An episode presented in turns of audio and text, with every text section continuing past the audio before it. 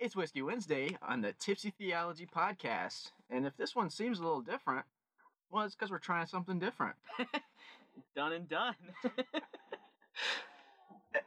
And the difference is we're drinking cognac today.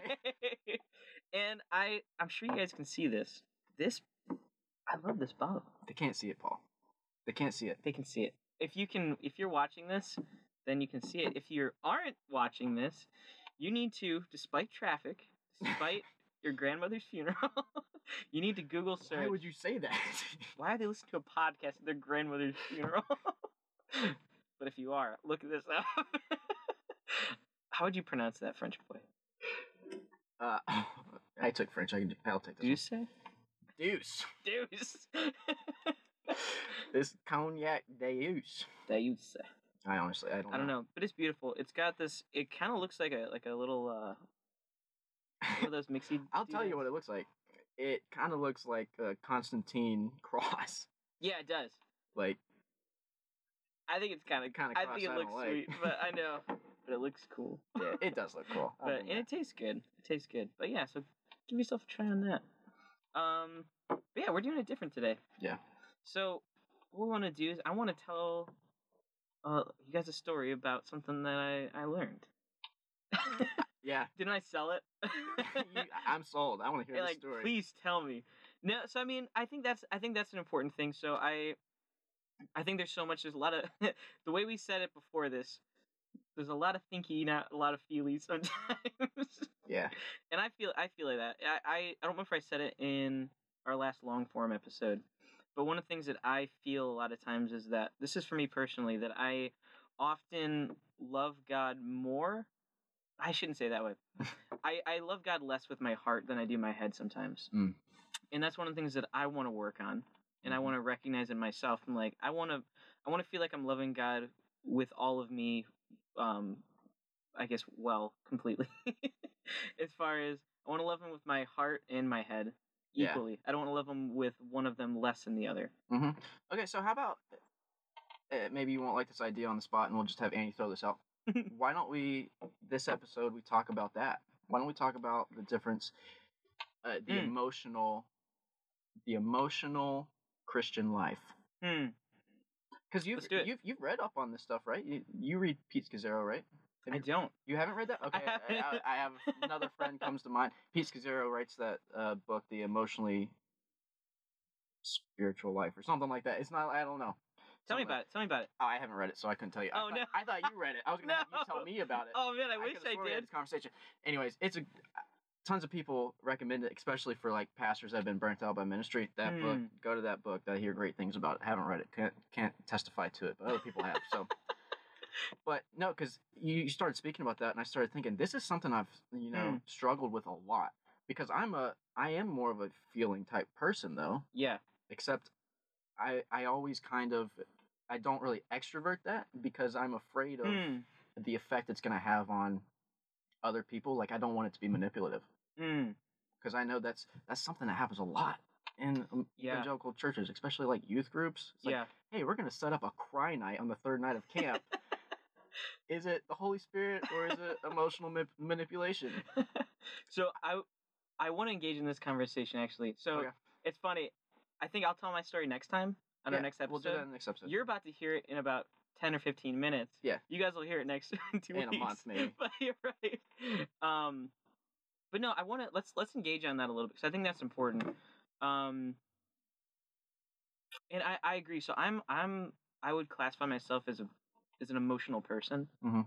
Um, I mean, we both cried the last we podcast. did. We cried. We've cried in two episodes so Yeah. far. I feel like that's more than most people do on their podcast um, in such a short amount of time.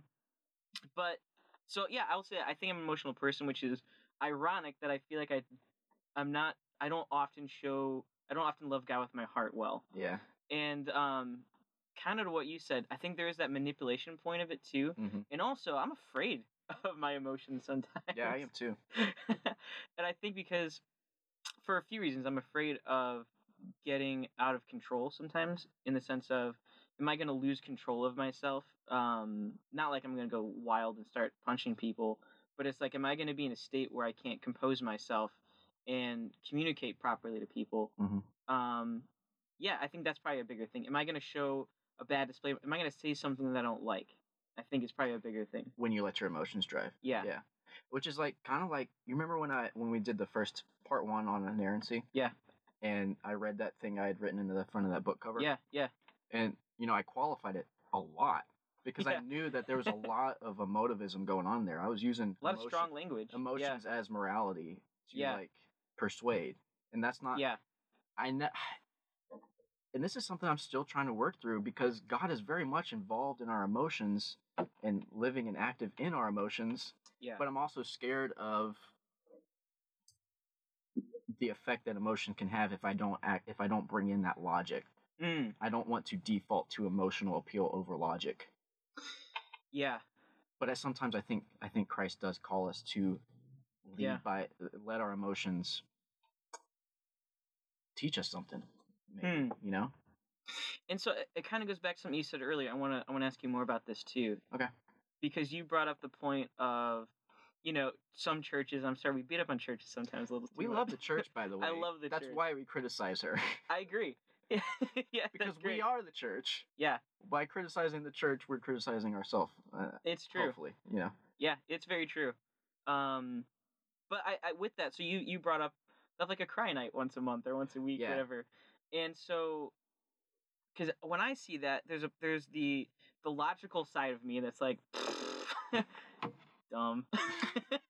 Ma- it's not logical side. That's the skeptic side of me. Yeah, That's the uh, the critical side of me. Um, for two reasons. One of them is the side of like, oh, I don't want to let my, I don't want to expose myself to that because I'm afraid of what will happen. Mhm. But also, I feel like it's a manipulation side, and that's that's my, that's kind of what you said too. Can you expound on that a little? Yeah, I well, I think I think a lot of people, a lot, I think a lot of church leaders are aware that there's emotional manipulation, but it's teleological. It's the ends justify the means. Yeah, It's because they believe so firmly Yeah. in the gospel, they'll do. They don't care if they have to manipulate kids into accepting Christ as their savior, mm. because the ultimate means is people coming to have faith in Christ. I want to throw that out. Like, no, yeah, I, I don't. First of all, because I, I I never think there's a time where the ends justify the means I agree. Me personally. under any circumstance. There's no. I think I think we can do things well being above board. But also, it's like, what has the fruit been of those cry nights? Yeah, Has it been Yeah. true devotion to Christ and following in His way, or Mm. has it been? Uh, we talked about this earlier. How I remembered. Oh yeah, I was a youth pastor for a while, yeah. and at the time where I was at while I was a youth pastor, I did altar calls all the time. Mm. I'm not particularly fond of that that system of altar calls now, but you know, Hmm. I would say, hey, if you want to accept Christ as, you know, the typical evangelical way, Yeah. and I'd have, you know, 10, 15 kids every week raising their Hmm. hands to say the prayer and accept Christ as their savior. Hmm. But I'd pay attention to who those kids were every week, and 99% of them was the same kids. I was just about to ask you that question. It was always it was just a continual like Yeah. and I don't think maybe uh, I'm I'm having trouble, you know, bringing this back to how that's emotional manipulation. I wasn't trying to manipulate them. Maybe I did, but Mm. well, I think because I, I would say, and this is the con- this is the complicated part about it too, because I think that there is two sides of that, where there can be a rightness in the response, like that is a a right emotional response that maybe they had that they believed, Mhm. but there was no. This is the other, the brain side. There's no follow through with that. So it's like you had a right response, maybe, hopefully, but you didn't have the the the, the discipline or the discipleship to kind of follow that through. I don't. Is it? Do you kind of see where I'm going with that? yeah, yeah, yeah. Well, Because I, I I do and I do know some people as well that use especially music or different things to, in particular, manipulate people's emotions to get a certain response out of Yeah. people. Um. Yeah, I don't. I could go a lot of different directions. yeah, I, I like this topic a lot though, but I I think that concerning was our topic emotional manipulation or is it just emotions? it kind of it's kind of warped into that, morphed into that. Well, I'm thinking this this is going to be a good like conversation starter for, oh, especially like our male listeners. Like Mm. how are, how do we engage with our emotions when it comes to the spiritual life? Because Yeah. I think we're oftentimes I think men tend to do this more than women are you know they're emotionally walled off toward God Mm-hmm. and they're kind of a, uh, a conscientious Christian where it's like I'm just gonna Yeah.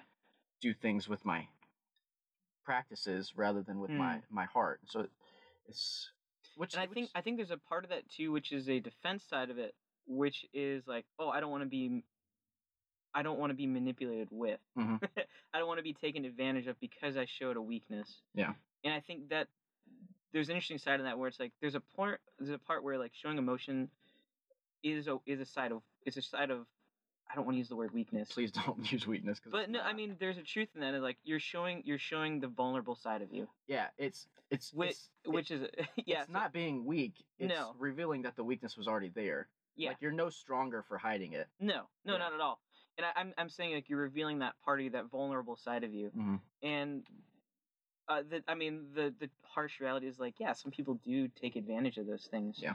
And that's where it's important um, for people to come along to find people that you can come alongside and trust and be like, hey, I'm gonna I'm gonna reveal this to you so you can help me with this. Yeah, Um, so I can be vulnerable with you, and I have the trust that you can help me work through this. Mm-hmm.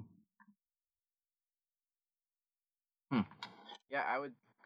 I, I don't have much to add to that. I think, I think this is more of a uh, meditative podcast. Even you know, it's like Yeah. uh, listen to this and then listen to your emotions. What What do your emotions feel about these ideas? And ask yourself if if you're the kind of person that does put a wall up between your emotions and God, Mm. and how does God want to break through that wall? Can I ask something like, here's my here's my my uh, I guess logic side. I don't I don't know. I'm trying to think of a better term. Um, what's like an what's one way that we could do? Maybe you guys can do this too. What's something we can do to to work through that to like start that? So like, okay, I want to be better at being more open with that. I want to I want in particular loving God with my emotions, with my heart. instantly what comes to mind is prayer. It's like that's the catch all. but also It's- prayer is such an emotionally vulnerable act. And yeah. It takes it, you can do prayer logically. You can just Mhm. read a prayer or something, which I, there's nothing wrong with reading prayers. I Not at think all. that's that's fantastic and Yeah. can be very spiritual as well.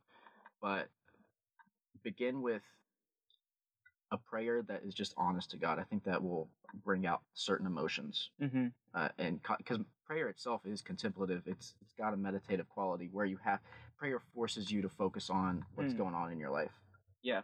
um so hate to use prayer as a catch-all but I, I think that is a good answer Yeah, I'd say the only thing I wanted to add to that, maybe, that I heard from a friend of mine I thought was really cool was pray out loud.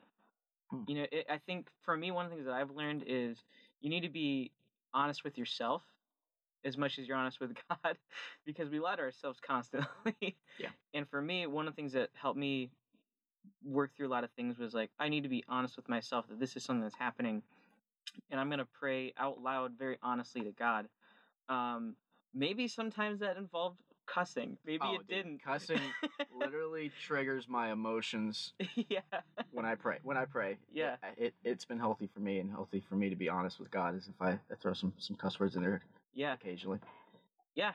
And we have an episode. We have an episode about that. But- But I think I think that's what I would. The only thing I would add to that as we close here is, yeah, be pray honestly, pray openly between you and God. Yeah, I I mean, we, we're speaking of prayer in general, but also pray for God to help you as you in, in integrate your emotions into your spiritual life. Yeah. Cool. Right on. Amen. Amen to that. God help us. God help us. well, hey, Anyways. thank you so much for listening and watching. Thank you to Maximize Digital Media and Andy Lee for producing, for producing this episode. yeah, and if you have suggestions for things you want to hear us talk about, you know, hit us up on Instagram. yeah, we're always there for that. If you like this new format that we're working on, let us know. Help us help us know how we can serve you best Yeah, with this. We'll catch you guys in the next one. have a good one.